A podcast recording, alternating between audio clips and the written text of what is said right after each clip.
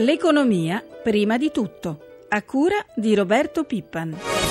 La prima verità è che la situazione economica dell'Italia è ancora grave. Abbiamo accumulato in passato un debito pubblico che grava come una macina sulle generazioni presenti e future e che rischia di schiacciare per sempre le prospettive economiche del Paese.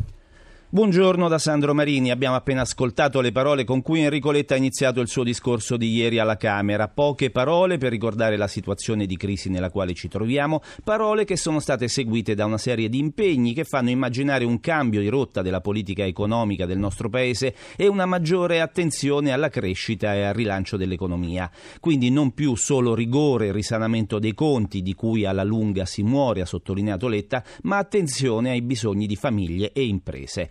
Fra le misure annunciate in campo economico, le principali hanno al centro il lavoro e il fisco. Di tutto questo parleremo stamattina con i nostri ospiti. Il primo è l'economista Giorgio Lunghini. Buongiorno, professor Lunghini.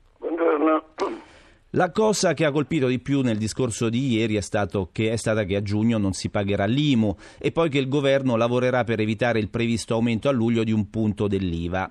Professore, si tratta di rinunciare a un gettito importante per le casse dello Stato. Ce lo possiamo permettere? Eh, questo non lo so, eh, è un problema effettivamente molto importante. L'attacco, l'incipit del discorso di Letta è senz'altro giusto. È vero che oggi siamo in una situazione economica ancora più grave di quanto non fossimo. Un anno fa il segno principale di questo è la disoccupazione, quindi mettere al centro la questione del lavoro era necessario e urgente. Mm, mettere al centro la questione del lavoro vuol dire mettere al centro la questione della crescita, tuttavia un programma di crescita richiede risorse evidentemente e questo è implicito anche nelle misure che il Presidente Letta ha annunciato. La questione dell'IMU è una questione molto delicata, in tutti i paesi esiste un'imposta di questo genere eh, ed è irrinunciabile perché se si dovesse tagliare l'IMU in maniera importante il governo dovrebbe provvedere a trasferimenti ai comuni per un importo equivalente. Mm, può essere rimodulata naturalmente e può esserlo al fine anche di renderla più equa eh, in maniera tale da ripristinare una qualche progressività anche per quanto riguarda questo eh, cespite fiscale. Ecco, com- come, come, lei aveva appunto accennato, la priorità sarà il lavoro. Letta si è impegnato a ridurre il carico fiscale su salari e sui neoassunti. È un impegno importante questo.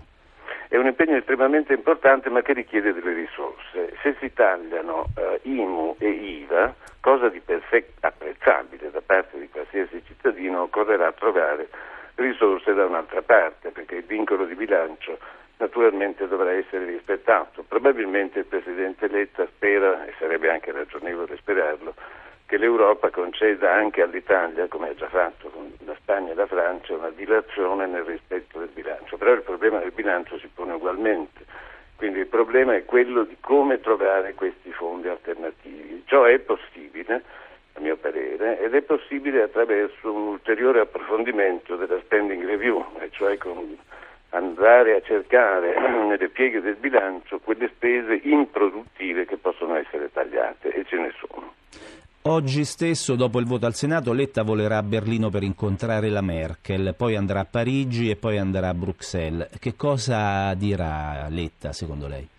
Penso che dirà, è inevitabile che ciò dica, per l'appunto che anche all'Italia venga concesso di eh, ammorbidire il vincolo di bilancio, che è un vincolo stupido peraltro, quindi è del tutto ragionevole chiedere che venga rivisto così come è già stato fatto negli altri paesi. Molto probabilmente però il maggior successo, e però l'unico, sarà quello di ottenere un rinvio nel rispetto del vincolo di bilancio. Quindi questo problema del come salvare il pareggio di bilancio, il vincolo di bilancio resta una questione centrale per qualsiasi governo fino a quando l'Europa non capirà che è una politica suicida quella dell'austerità. Tutti, tutte queste misure, i provvedimenti annunciati da Letta, serviranno secondo lei realmente a rilanciare la crescita del nostro Paese?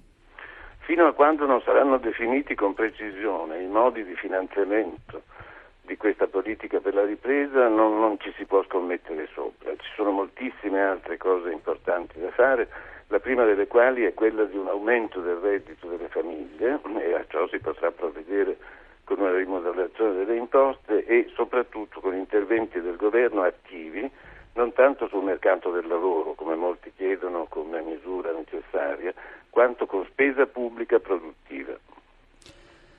L'agenzia di valutazione Moody's negli ultimi giorni è intervenuta più volte sul nostro paese. Ecco, che cosa farà secondo lei oggi? Ci boccerà di nuovo? Ma credo che prima di tutto le agenzie di rating dovrebbero predicare meno e razzolare meglio. Non dimentichiamoci che proprio Moody's e Standard Poor's nei giorni scorsi hanno dovuto patteggiare in tribunale perché accusate fondatamente di avere sopravvalutato nel proprio interesse attività di certe grandi imprese americane. Non dimentichiamoci che le agenzie di rating sono società private con lo scopo del profitto. Grazie professore, buona giornata. Buona giornata. Il lavoro sarà la priorità del nuovo governo, una notizia che dovrebbe finalmente far sorridere i sindacati. E questa mattina in linea con noi Domenico Proietti, segretario confederale della UIL. Buongiorno Proietti. Buongiorno a voi e agli ascoltatori. Allora, come valuta questo impegno di Letta sulla priorità emergenza lavoro? Ci crede? È sicuramente un buon inizio. Adesso bisogna passare ai fatti e noi siamo appunto impegnati a fare in modo che il governo nel, dalle, fin dalle prossime settimane cominci ad attuare le cose enunciate ieri dal Presidente del Consiglio.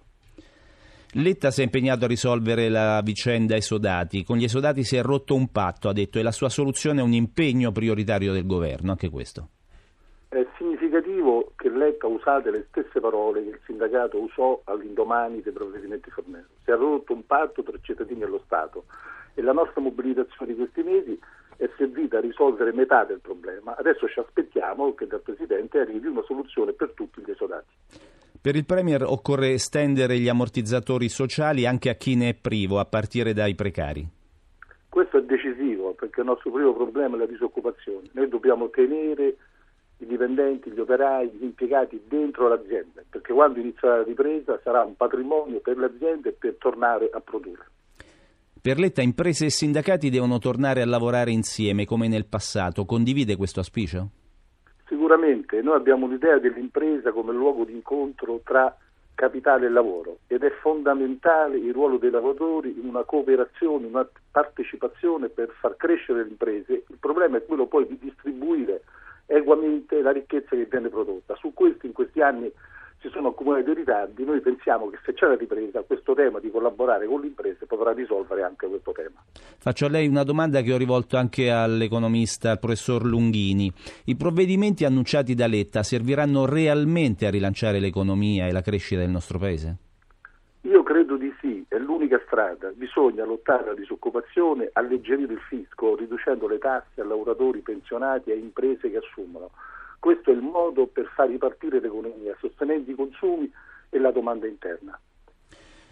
Eh, proietti, domani è il primo maggio che celebrerete a Perugia insieme a CGL e CISL. Fra poche ore però terrete per la prima volta dal 2008, dall'inizio del 2008, una riunione unitaria, un esecutivo unitario con gli altri sindacati. Sta cambiando qualcosa nei rapporti fra voi, fra le tre principali confederazioni sindacali italiane? La cosa che è cambiata è che tutti oggi siamo convinti che l'unità sia un grande strumento, un grande valore, a condizione che serva a migliorare la vita delle persone. E questo può avvenire se noi condividiamo le proposte per le quali siamo insieme. In queste settimane tra CGL e Cirlovile c'è stato un grande dibattito, c'è stata una definizione di priorità che sono quelle che richiamavo prima, su queste oggi siamo d'accordo e noi intendiamo di spiegare tutta la nostra forza affinché sia il governo ma complessivamente il Paese capisca che se non si riparte dal lavoro per il nostro Paese saranno tempi difficili. Invece siamo convinti che partendo dal lavoro noi possiamo inaugurare una nuova stagione positiva per l'Italia. E domani, primo maggio, potrebbe essere un punto di svolta anche alla luce dei, del, del discorso di Letta di ieri? Domani sarà importante la mobilitazione che faremo in tutta Italia, eh, gli discorsi che faranno i segretari generali e credo che già da domani partirà questo grande segnale al Paese, unire tutte le forze produttive. Voglio ricordare che per la prima volta in molte piazze sul palco, oltre ai sindacalisti, ci saranno rappresentanti degli imprenditori, proprio per sottolineare che noi abbiamo la visione delle parti sociali come forze in grado sulle quali far leva per far ripartire il nostro paese. E domani sarà l'inizio di questo lavoro. Un'ultima domanda, mm, Squinzi, il presidente di Confindustria, pochi giorni fa ha parlato di patto dei produttori, ecco a questo punto voi siete disponibili? Esattamente questo, la Will in particolare sono mesi che si sta battendo su questo aspetto, noi abbiamo ricercato un consenso più ampio oltre ai sindacati anche delle parti datoriali, non solo Confindustria ma anche della piccola e media impresa, dei commercianti, degli artigiani, perché queste sono le forze vive del Paese e da queste forze, dalla collaborazione di queste forze dipende il nostro futuro. Grazie Proietti buona giornata. Grazie a voi.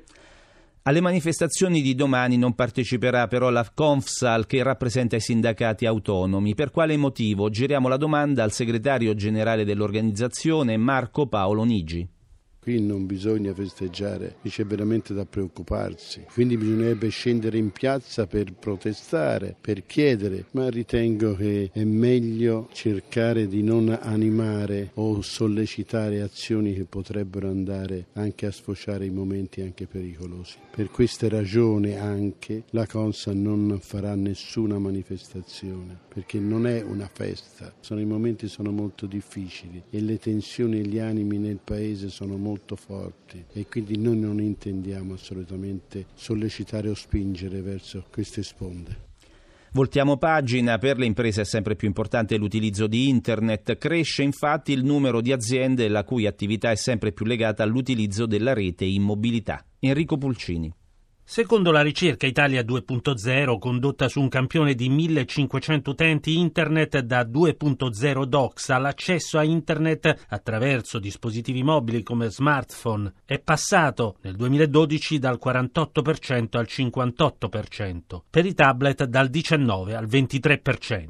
Ma perché smartphone e tablet sono oggi sempre più importanti? Andrea Rangone del Politecnico di Milano poi nuovi oggetti attraverso i quali noi possiamo entrare nell'incredibile mondo digitale. Fino a qualche tempo fa questo mondo presupponeva il passaggio attraverso il personal computer. Da qualche anno in avanti invece questi nuovi dispositivi consentono l'accesso a internet al mondo digitale oltretutto in maniera molto più efficace, rapida, veloce. Se pensiamo ad un'azienda è chiaro che il concetto di mobilità si sta applicando sia suo interno, cioè nei confronti dei suoi dipendenti, delle persone che lavorano per l'azienda, sia al suo esterno verso i suoi clienti. L'importanza dell'utilizzo di Internet oggi nelle attività è testimoniato anche da un'altra indagine condotta da Unicredit sulle piccole imprese. Secondo lo studio, oltre un quinto del fatturato delle aziende del comparto di Reggio Emilia, esattamente il 21,4%, a fronte di una media regionale del 18,2%, viene realizzata attraverso l'online, mentre poco meno del 19 9,7% degli acquisti avvengono ormai tramite internet.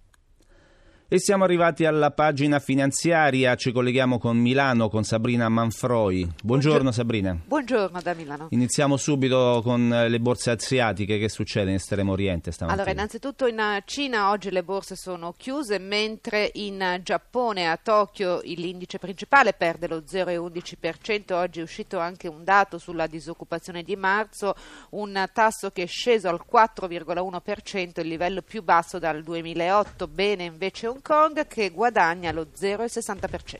E parliamo della seduta di ieri a Piazza Affari che ha risentito positivamente della nascita del governo. Sì, l'indice principale ha iniziato ad accelerare al rialzo proprio durante le parole di Letta alla Camera dei Deputati e l'ha ha chiuso con un guadagno del 2,2%, spingendo al rialzo anche le altre piazze europee, bene Madrid più 1,8%, Parigi più 1,5%, Francoforte più 0,75%. Ieri giornata positiva per i titoli di Stato italiani e per lo spread.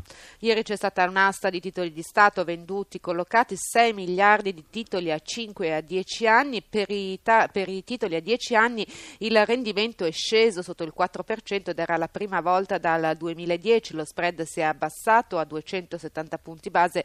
Vedremo oggi come si comporterà. Ecco, e come si annuncia la riapertura dei mercati azionari? Allora, al momento tutte le borse europee sono viste in deciso rialzo, circa mezzo punto percentuale. Ci sono tantissimi dati però oggi attesi dall'economia, tra cui quello sulla, sulla occupazione sia in Italia sia nell'Eurozona. Diamo, diamo, anche uno sguardo all'euro sul mercato valutario? L'euro poco fa si è rafforzato ed è tornato ancora sopra quota 1,31 sul dollaro. Grazie Manfroi, con te ci fermiamo qui. Per ulteriori informazioni finanziarie vi ricordiamo la nostra rubrica Questione di Borsa in onda subito dopo il GR1 delle 10.